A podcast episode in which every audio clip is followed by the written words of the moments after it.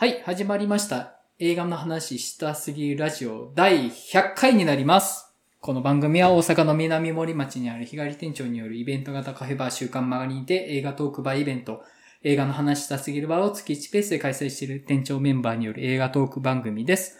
私、映画の話したすぎるバー店長の山口です。マリオンです。よろしくお願いします。よろしくお願いします。はい。今回番組がリニューアルして第100回ということで、まあ、今回からリニューアルも関さずに名乗らせていただいたんですけれども、で、今回から原口さんが参加せずに3人の収録で始める予定だったんですが、ですが、はい。ですが、はい。前田さんがね、電気代払ってなくて電気止められたんですって。言っちゃった。言っちゃった。編集上カットするかもしんないけど、まあ、許可出たら残すから入れときますわ。電気代はい払ってなくて止められたんですって。で、今、あの、電気を復旧させて、収録参加をしようとしてるとこなので、一旦無題で始めてるんですけど、はい。いや、まさかね、そういうこともあるんですね、っていう。3人でし改めてみたいなタイミングで、すごいなと思って、あの、まあ、幸先が悪いうんですね。いや、これぐらいの感じでいいかなっていうのも、まああるので、まあ行きましょうか。は はい。はい。い。はい。はい。こんな感じでぬるっと行きましょうやっていきたいですねか。。はい。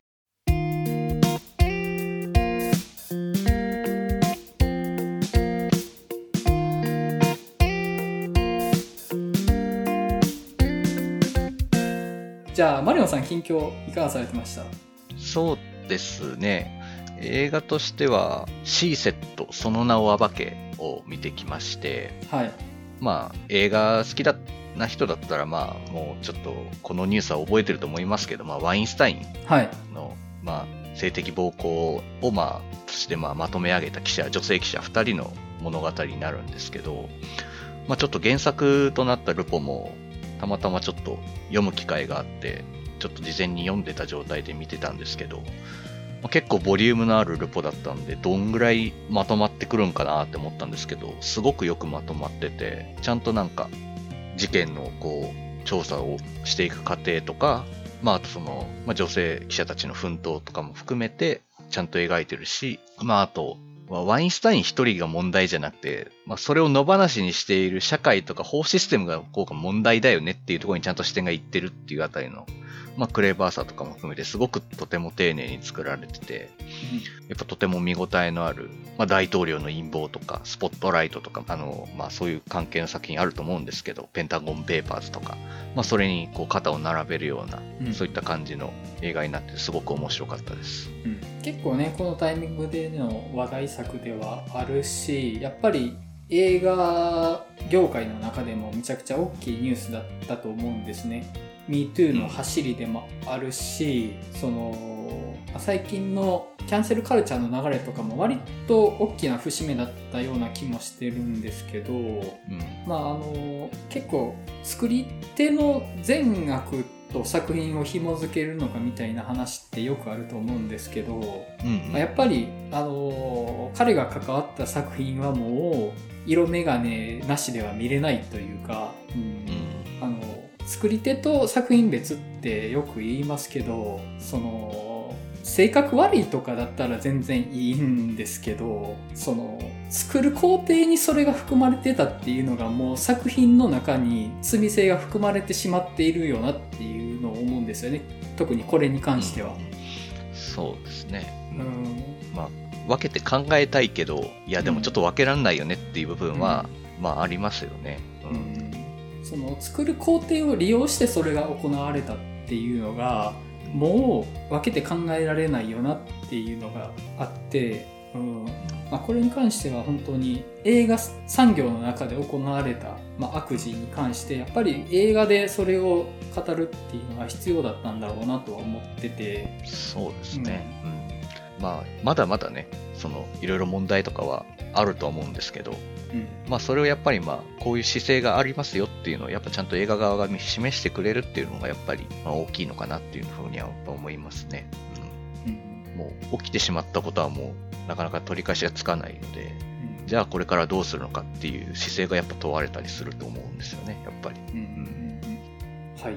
他何か。そうですね。あと最近ちょっとドラマをまた見始めるようになったというか、まああの、いろいろドラマに手を出しては途中で止めてるものが、あの、4、5本ぐらいあったりするんですけど、うんうんようやくあの、ザ・ボーイズを最新シーズンを見終わったりとかうんしまして、まあ、結構ちょっと途中から見るのが辛くなってきてたんですよね、ザ・ボーイズ。あの、うんつまらないとか出来が悪いとかいう意味じゃなくて、あの、もう描いてることが、あの、めちゃくちゃ内容が辛いっていう意味でちょっと見るのを止めてたんですけど、うんもう、もろに今、この社会でで起こってるいろんななんか、もうエクストリームすぎるなんか分断とか、まああとまあ、トキシックマスキュリティとか、まああと、まあ、血筋さえ正しければ全てがいいというみたいな、そんななんか血統主義みたいなうん。価値観みたいなのとかがもう全面に出てきて、まあそれを、まあ批判的にもちろん描いてるのはわかるんですけど、うん。もうそのなんか描写がリアルすぎて、現実とほぼ変わんねえじゃんみたいなぐらいになって、ちょっと見るのがね、辛くなってたんですけど、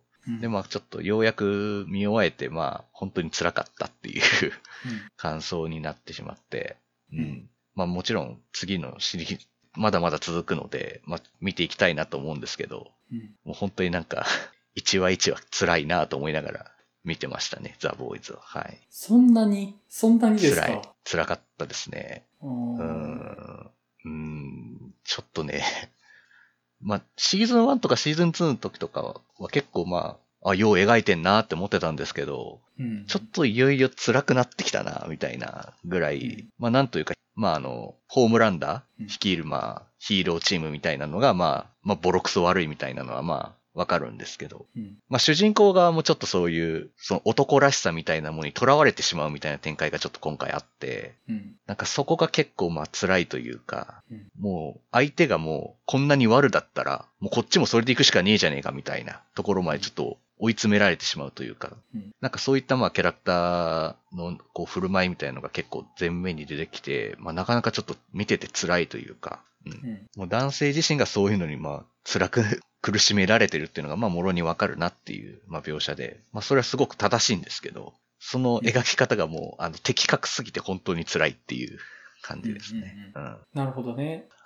あのーザ・ボーイズってもともとその兆候はあったと思うんですよ。僕シーズン2までしか見てないんですけど。まあそうですね。兆候は全然あったと思いますけど、はい。だからそのエスタブリッシュメントの成功者たち、セレブたちがやってた悪事を底辺にいる奴らが暴いてやるぜみたいな。でもその暴いてる奴らもちょっとえげつないよねみたいな、うんそのちょっとなんというか反骨心みたいなもので見れる範囲のものだったような気はするんですよね。シーズン1ぐらいは。で、2はちょっと、いやでもこっちもちょっと染まってきてないですかみたいなの入ってきてた気はするんですけど、多分それをもっと煮詰めていった感じなんですかね。そうですね。うん。うん、なるほど、ね。もうさらに突き詰めていってしまった結果がやっぱりそうなるよねっていううん、ことだなっていう感じがするし、うん、まあもうなんか、まあその、あと、ちらっとまあ、ワードとしてまあ、エスタブリッシュメントへの反抗、反対みたいな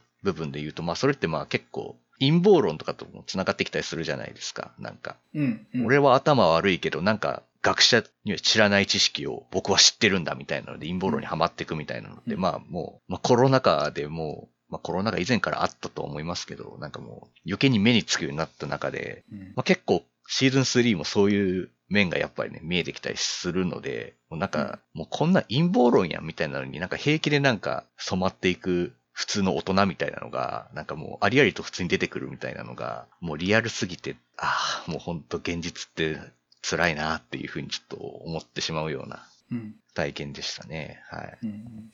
なるほどね。うん。うんうんうん。もともとね、ザ・ボーイズが陰謀論スレスレの話ではあるっちゃあるとは思うんですよ。うん。この世界で成功している人たちは実は邪悪で裏から世の中を操ってますと。で、それに俺たちは噛みつくぜっていう、うん。うん。そういう陰謀論者にとっての、ある種の甘い蜜としての作品構造を持ってる話ではあると思うんですよね。ザ・ボーイズってもともと。でもそれを加速させるって結構挑戦的だし、見てる方としても、この話に乗ってた自分も、もうちょっとそのディール乗っかっちゃってたのではみたいな怖さもあるような気はして聞いてたらね。うん、そうですね。うんうんうん、うん。いやー、そんなとこに踏み込んでるんですね。そうですね。はい。もう、すごいとこ踏み込んでいくなって思うし、はいい、や、次のシーズンどうすんのって毎回思うんですけど、うんうん。これ以上何を、もっと事態が悪くなるのかって思うと辛くなるんですけど、うんうん。まあちょっと。次も気長に待ちたいなと思いますね。はい。いやー、ちょっとね、有害な男性性映画大好き人間としてはちょっと、あの、見たくなってきましたね、それは。ちょっとぜひ、ちょっと見ていただけたらなと思います。はい。はい。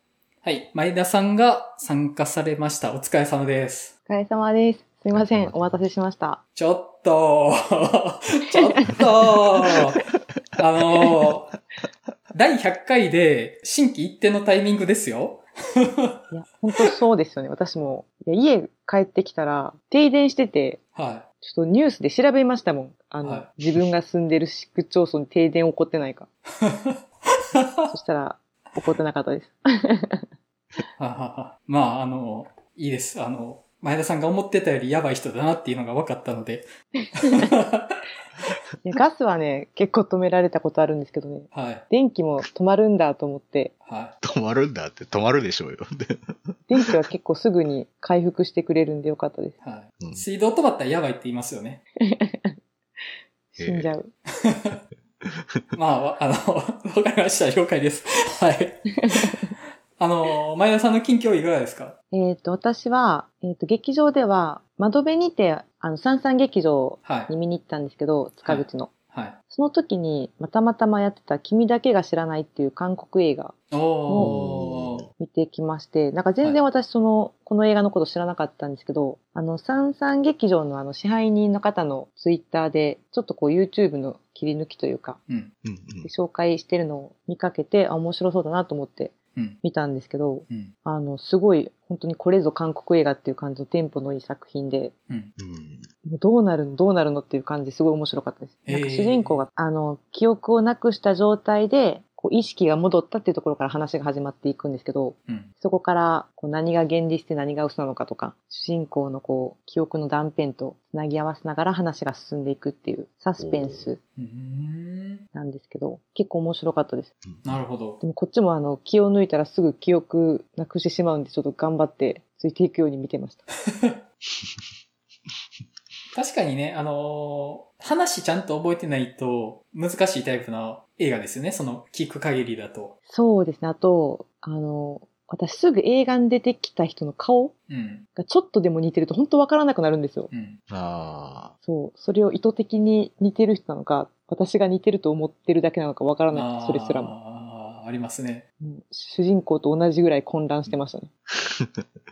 お前だったのかみたいなのに驚けないみたいなのになっちゃうじゃないですか。それがあると。あれ？これって、あの人だっけ？って、ちょっと確証が持てないみたいになると、そうなんですよ。そねれ、本当に。もうあの、登場人物いっぱい出てくる作品は、うん本当に、もう髪型とか髪色とか、うんメガネかけさせるとか、本当にもう頼むからばらけさせてくれっていう。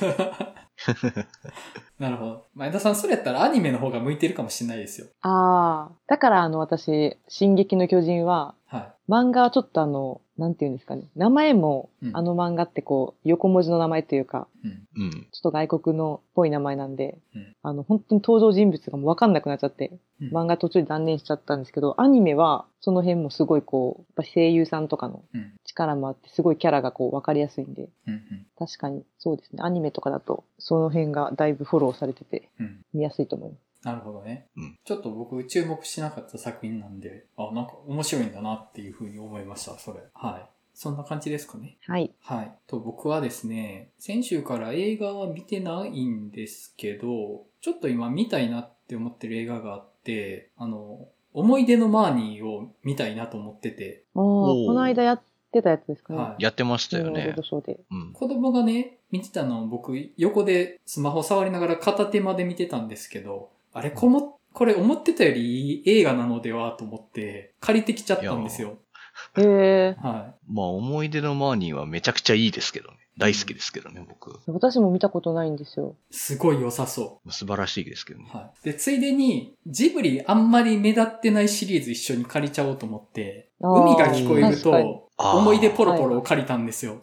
ああ。目立ってなくはないけど、ちょっと毛色ちゃいますもんね。チョイスって感じのラインナップですよね。うんうん。で、思い出ポロポロは僕、小学校低学年の時に公開で、家で見たことあったんですけど、全然ピンとこなかったんですよ、あの話。